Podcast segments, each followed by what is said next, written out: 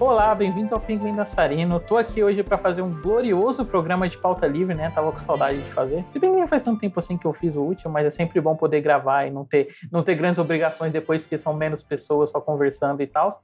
E eu tô aqui com a Bianca Matos, que é nossa membro honorária, vocês já conhecem. Oi, é, eu tô aqui mais uma vez, né? Já faz praticamente parte fixa do podcast. E é isso. Lembrando que você encontra o trabalho da Bianca no Horror no Ar. E hoje eu vim trazer uma pauta que ela não é relativamente quente. Não, é o contrário, né? Não é que ela não é relativo. Ela é, ela é relativamente quente, mas ela vira e mexe sempre aparece, né? Eu acho que agora que saiu o Turning Red ressuscitou essa discussão, né? Que é a estilização dentro do cinema de animação. Mas não é só a estilização. É a estilização no, num eixo específico que é o eixo Sony e Pixar, né? Tem muita discussão se os filmes da Pixar eles seguiam por um caminho mais sóbrio, que seguiam, que seguiam mesmo, né? E aí depois, quando a Sony lançou o Aranha Verso, a gente teve essa mudança de paradigma, que a indústria começou a olhar para a estilização no cinema e ela começou a ser mais aceita dentro de um molde de animação 3D tradicional. E aí, nesse meio tempo, a gente teve Família Mitchell, A Revolta das Máquinas, que é muito bom e a Branca tá errada porque ela não gosta, mas a gente também teve os Irmãos Willoughby, e aí, recentemente, a gente teve Luca, Turning Red e tal. Mas eu acho que sempre que as pessoas vão discutir sobre isso, meio que rola. Eu vou falar, vou falar a verdade, as pessoas falam muita bosta assim, sobre o assunto para ambos os lados, né? E aí, dentro da nossa pretensão, né, de duas pessoas conversando dentro de um podcast que não recebe e-mails, então a gente não vai ter que ser cobrado depois, a gente achou que estava na hora de trazer uma luz sobre esse assunto. Então, eu particularmente odeio a comparação Pixar com Sony. Eu acho que é, é muito. É, é surreal. Para mim é surreal porque, tipo. Não é falando mal da Sony, mas. Mas já falando. Mas já falando. Tipo assim, a Sony fez o nome com Aranha Verso. Então, eu acho que, por exemplo, existe muito mais uma questão de influência da Pixar narrativamente, por exemplo, em Família Mitchell, do que uma influência de Família Mitchell em Turning Red, por exemplo. Até porque são, são aspectos de animação completamente diferentes.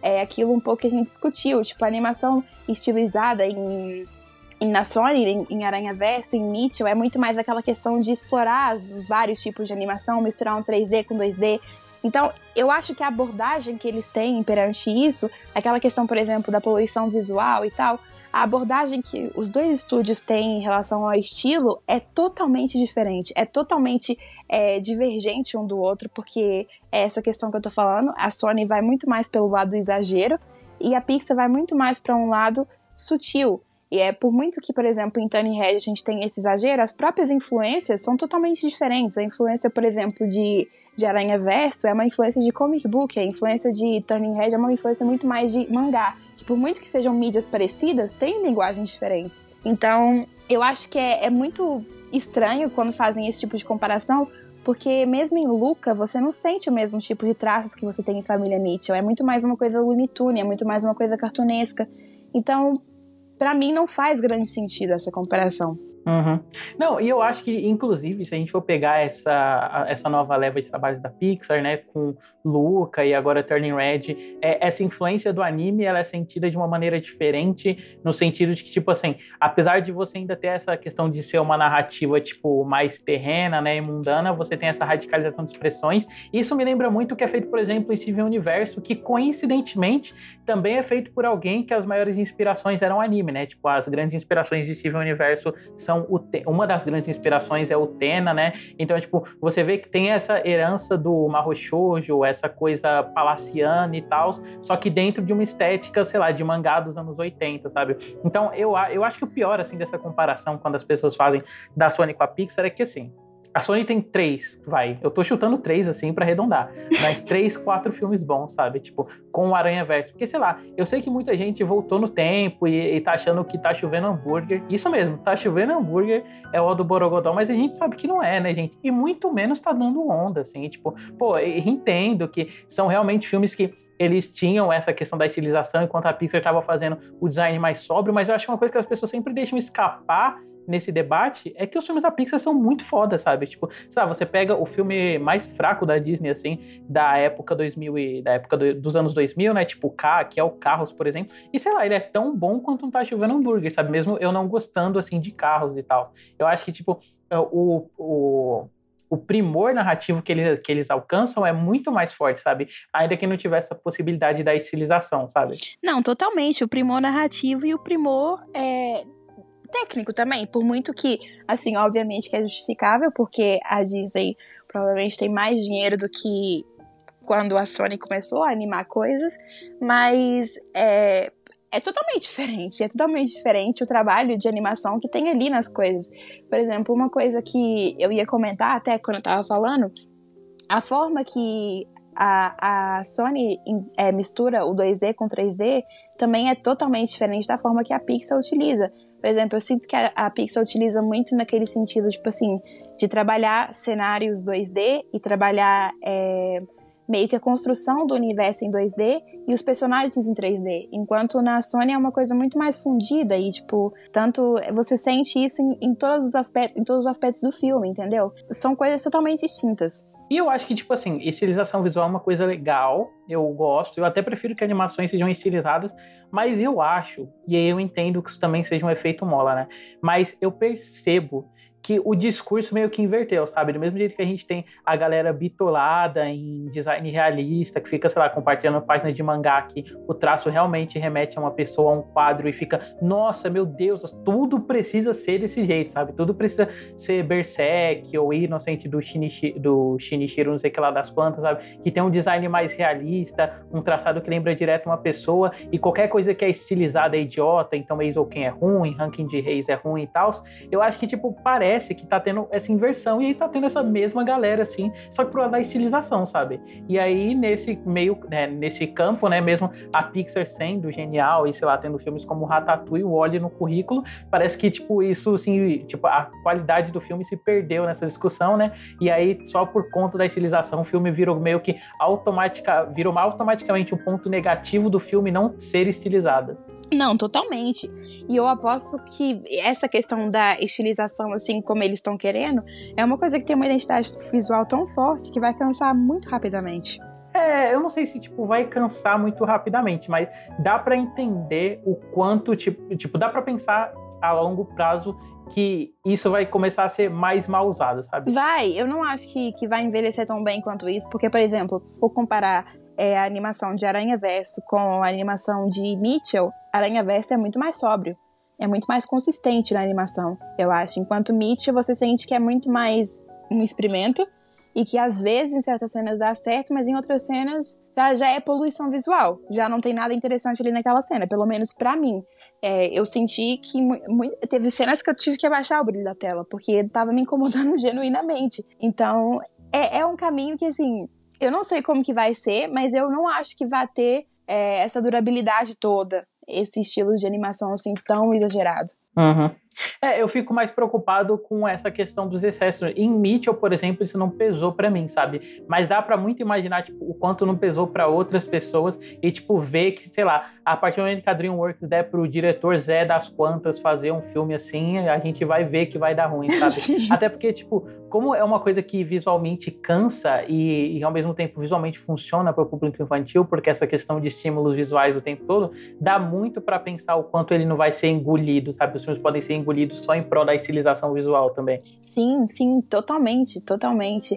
É, e outra coisa também é que eu sinto que o que funciona muito nessas animações é justamente isso que eu tô falando, a questão de misturar o 2D com 3D, na questão da textura, por exemplo, em Aranha Versa é muito legal, parece que você está quase lendo é, um quadrinho. Eu acho que isso se torna muito legal. Mas quando eles chegam em Mitchell, eu sinto que eles só jogaram qualquer coisa na tela e vamos fazer piscar e vamos fazer mais diferente que a gente puder fazer no mundo. E é isso. Tá bom, vovó, tá bom. Não gostou de mim,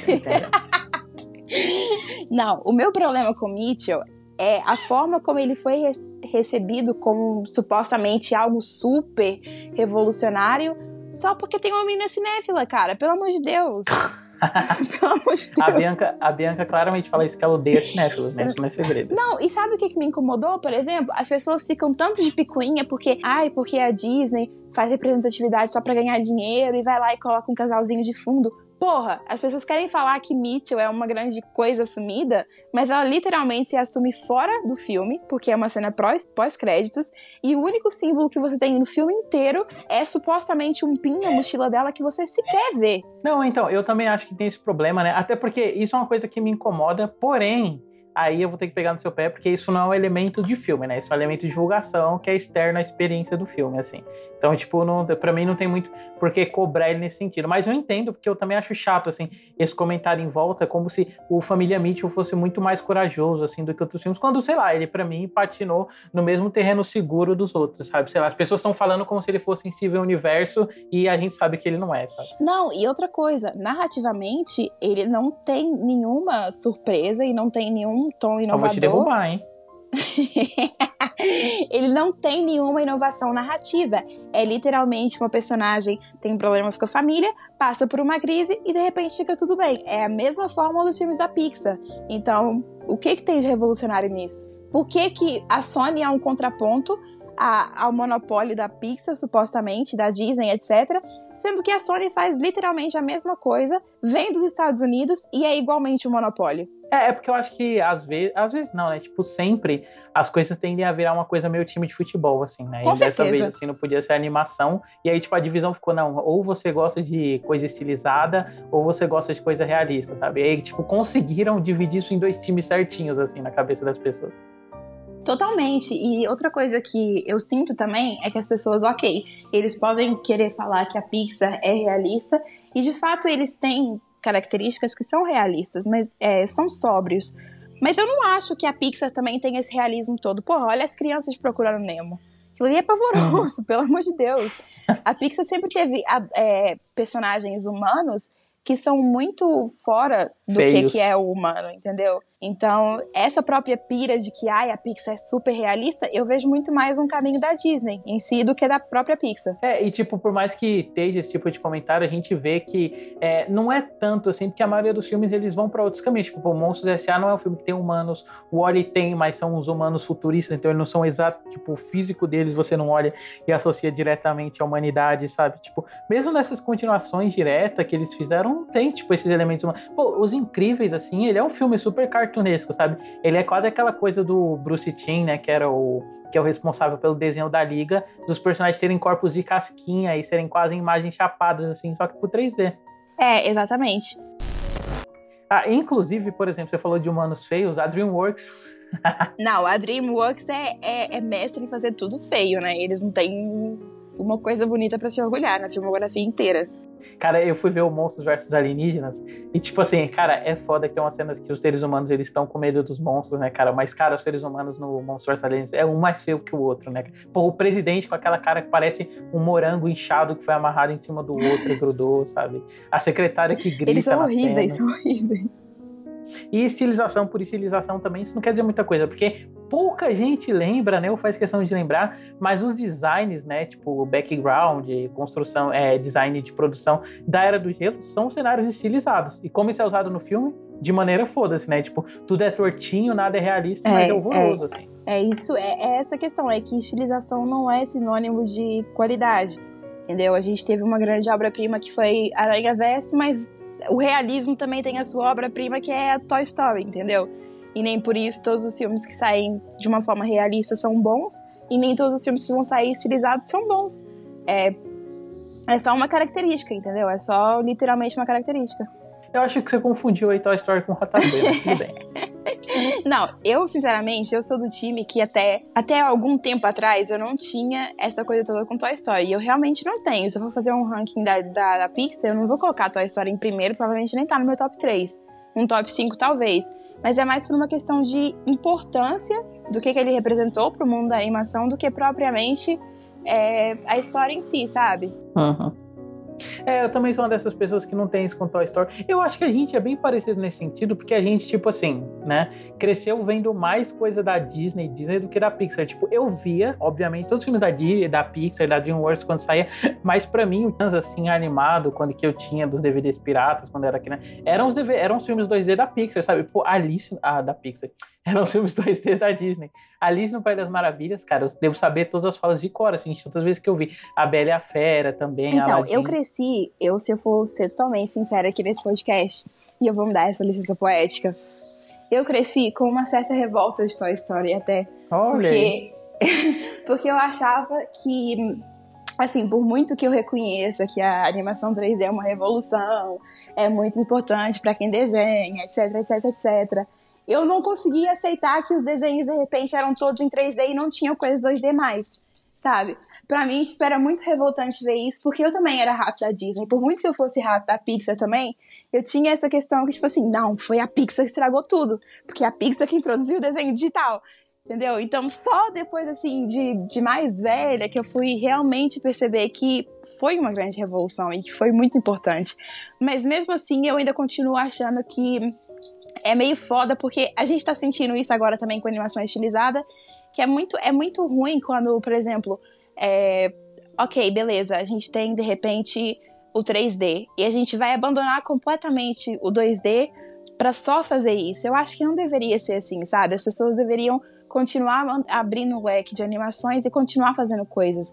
Por exemplo, stop motion. A gente teve uma fase que o stop motion estava voltando e de repente parou. E, tipo assim, era muito mais interessante você ter uma diversidade maior de animações, tipo assim, uma, uma animação 2D, outra 3D, um stop motion e tal, do que ter tudo no mesmo padrão. E eu tenho medo também que o estilizado vá causar esse mesmo efeito que o 3D causou durante um tempo. Uhum. Nossa, engraçado, eu nunca tive isso de tipo, foi a Pixar que estragou as coisas, porque para mim, na minha cabeça era o seguinte: a animação 2D era uma coisa que, tipo, na televisão era forte e, e 3D era pro cinema. E toda vez que a TV tentava fazer 3, é, 3D, ficava horroroso, sabe? Eu lembro daqueles desenhos do Hot Wheels que eu achava uma merda. Tipo, o filme da Barbie eu assistia, mas para mim era esquisito visualmente por ser filme da Barbie, sabe? Tipo, para mim, sei lá, o 3D ser feio e ser uma coisa barata funcionava porque era, tipo, realmente era um filme de boneco se mexendo, sabe? Então teria que ser daquele jeito e tal. Uhum. Não, então, eu, eu tive uma parte dessa, dessa revolta, assim, por muito que eu gostasse, porque, assim, também, assim, os meus filmes, assim, eu sempre gostei muito dos filmes da Disney, mas também as minhas animações favoritas, também parte delas eram da Pixar. Então, eu sempre tive esse misto de sensações, de, tipo assim, de achar que eles tinham arruinado tudo, mas ao mesmo tempo reconhecer também. Só que, para mim, é isso, eu sempre senti que faltava diversidade no cinema de animação, porque as pessoas acabam se prendendo muito a um formato Parece que de repente descobrem o formato, todo mundo vai fazer aquilo ali e fica desgastante. Fica desgastante. É a mesma coisa que eu tava falando da questão estilizada. Eu acho que daqui a dois, três anos a gente vai estar, tá, tipo, não quero mais, chega. Porque todos os estúdios, de repente, vão tentar fazer isso. E nem todos vão fazer de uma forma bem feita. Entendeu? A DreamWorks, por exemplo, eu acho que eles são péssimos naquilo que, que eles fazem a nível de animação. Não, tipo assim, não, a gente. A Aí gente eu vou ser pode... obrigado a discordar, cara. Não, tecnicamente eles são muito fracos. Você tá maluco? Que isso? Não, tecnicamente eles são muito fracos. Cara, Shrek é um pavor de animação. Tipo assim, não, não, não, não, não, mas aí o primeiro Shrek, ele é tão bonito quanto o primeiro Toy Story, não vem com esse papo não. Não, você vai me desculpar, você vai me desculpar, é totalmente é diferente, tá é totalmente diferente. O, aquele CGI do Toy Story, cara, você olha para ele hoje em dia, você vê, tipo, os polígonos, assim, na cara, é tudo muito quadrado e tal.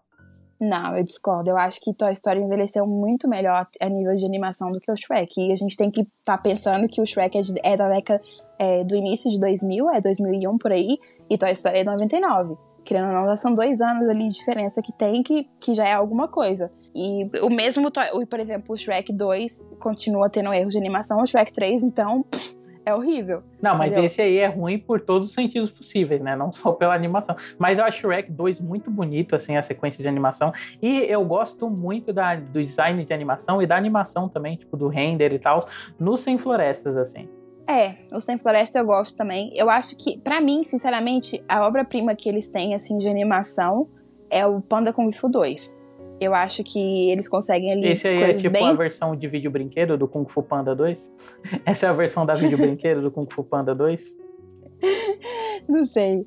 Mas, Não, é enfim. é porque você falou panda de Kung Fu. É porque eu, eu acho que o, do, o nome português de Portugal é, é Kung Fu Panda. Não, o português do Brasil é Kung Fu Panda, e lá deve ser o panda de Kung Fu.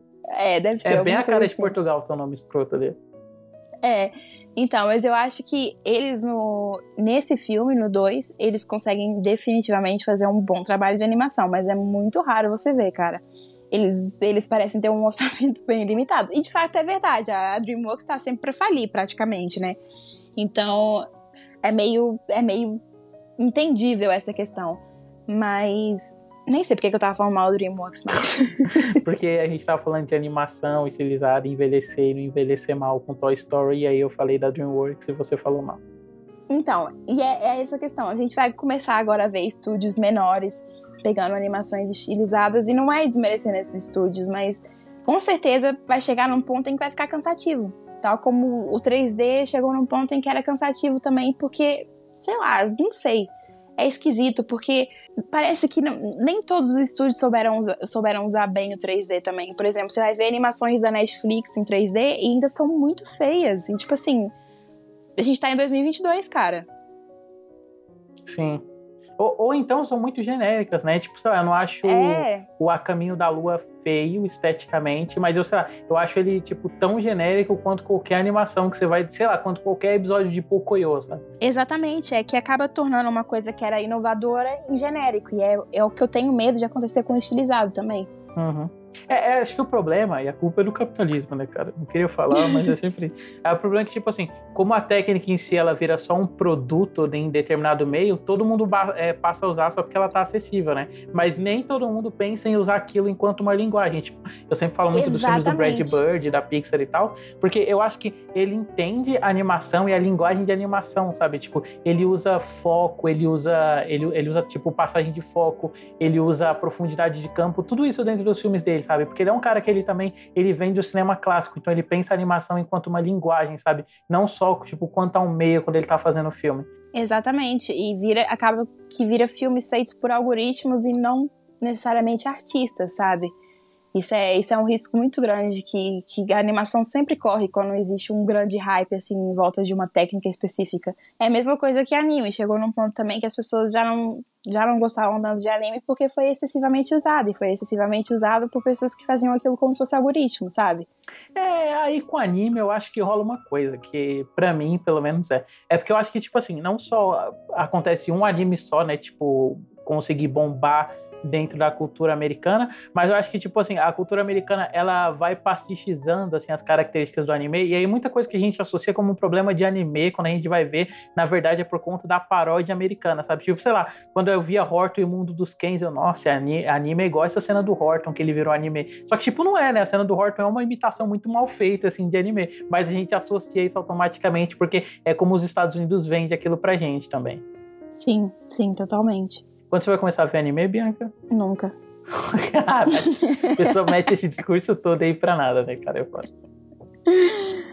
Porém, ó, já vou, eu já quero falar isso para você e para nossa audiência também. Eu não sei porque as pessoas elas brigam tanto, falam que é, sentem tanta saudade do 2D, mas ninguém tem coragem de assistir um anime, né? Que tá tudo sendo feito em 2D. Não, eu assisto séries em 2D, só não assisto anime. Mas é porque, eu já te expliquei, eu tenho um problema com a poluição visual. Eu tô falando sério, eu acho que eu devo ter uma condição psiquiátrica que é aquela coisa de hipersensibilidade. Hipersensibilidade, não tem? Fotossensibilidade. Então, eu, eu, de verdade, genuinamente, eu acho que eu tenho isso, porque me incomoda. Me incomoda, tipo, esteticamente, visualmente, me incomoda muito. Mesmo coisas sóbrias, o exagero me incomoda muito.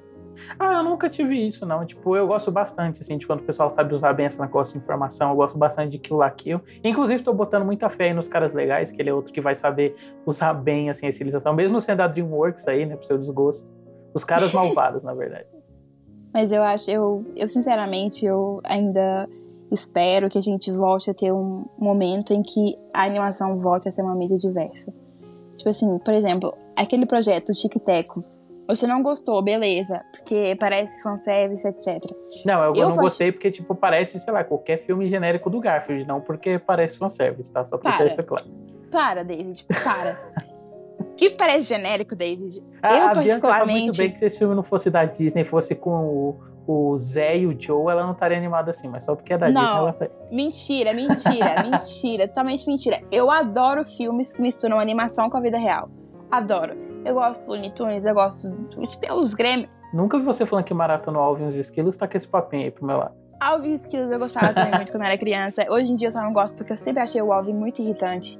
Mas, tipo assim, eu gosto muito da, da mistura de formatos. Então, eu acho que o Tic Tac, apesar de, tipo assim, beleza, pode ser que ele seja só um, um, uma publicidade do catálogo da Disney, pode ser que ele seja só isso, pode ser. Mas pode ser também que ele traga alguma coisa que é essa questão de voltar a diversificar e voltar a pensar em como várias mídias podem se relacionar e como elas se comunicam entre si. Porque eu, sinceramente, Roger Rabbit, por exemplo, é um filme que é super bem sucedido e raramente a gente tem essas, esses, esses feixes de luz assim na história, sabe?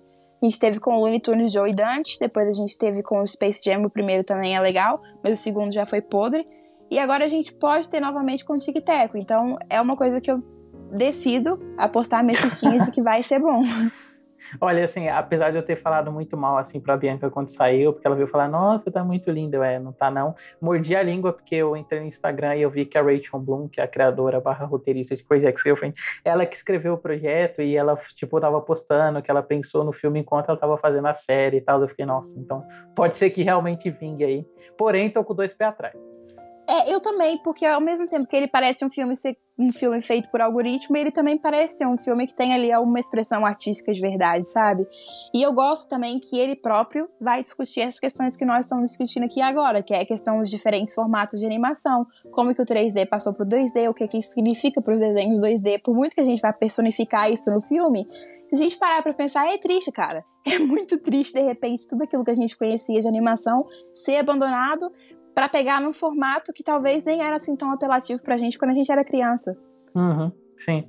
É, apesar que, tipo, eu entendo que também isso vai ser um formato que vai ficar definido para a nova geração e quando virar o senso comum, com certeza vai ter os velhos tal saudosistas, né, falando, ah, porque antigamente era melhor porque era tudo sóbrio, mas a gente sabe que mesmo sóbrio também tinham coisas muito ruins, né? Acho que no fim a conclusão que dá para levar é essa que a questão não é, a questão é tipo é, esse podcast a gente faz mais para um, acho que mais pro fandom mesmo de animação, sabe? Que é, é parem de achar que técnica é sinônimo de qualidade, porque nunca é, sabe? Tem coisa estilizada que é boa, tem coisa estilizada que é ruim, tem coisa é, tem coisa sóbria que é boa, tem coisa sóbria que é ruim. O problema é só esse discurso, sabe? Que a gente cria em cima das coisas, que, ai ah, não, essa aqui é ruim porque ela é estilizada, essa aqui é boa porque ela, ela é realista, sabe? Tipo, esse tipo de coisa não existe, né? As coisas são boas porque são boas e ruins porque são ruins. Carros é mais sóbrio que é, que sei lá, que, o, que Família Mitchell e é muito pior que Família Mitchell, sabe? É, então. É, acho que é, é, essa questão mesmo. A gente não pode definir o que, que a animação vai ser ou não pela forma como ela é feita, porque isso realmente não significa nada. É, tudo depende muito da forma como você vai se expressar com aquilo, como você vai utilizar, entendeu? Se, se houvesse um. Se realmente fosse assim uma questão de padrão, a, a Pixar não teria nenhuma animação que é mais sucedida, mas eles têm várias animações que são mais sucedidas, entendeu? Então, é, é bem relativo. Não tem como falar, tipo assim.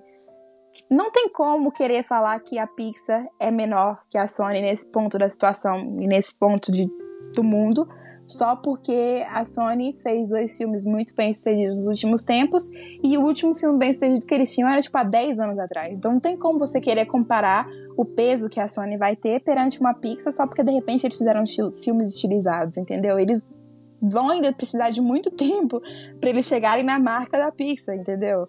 Porque na contagem, nesse momento, são o quê? Três filmes bem-sucedidos que eles têm?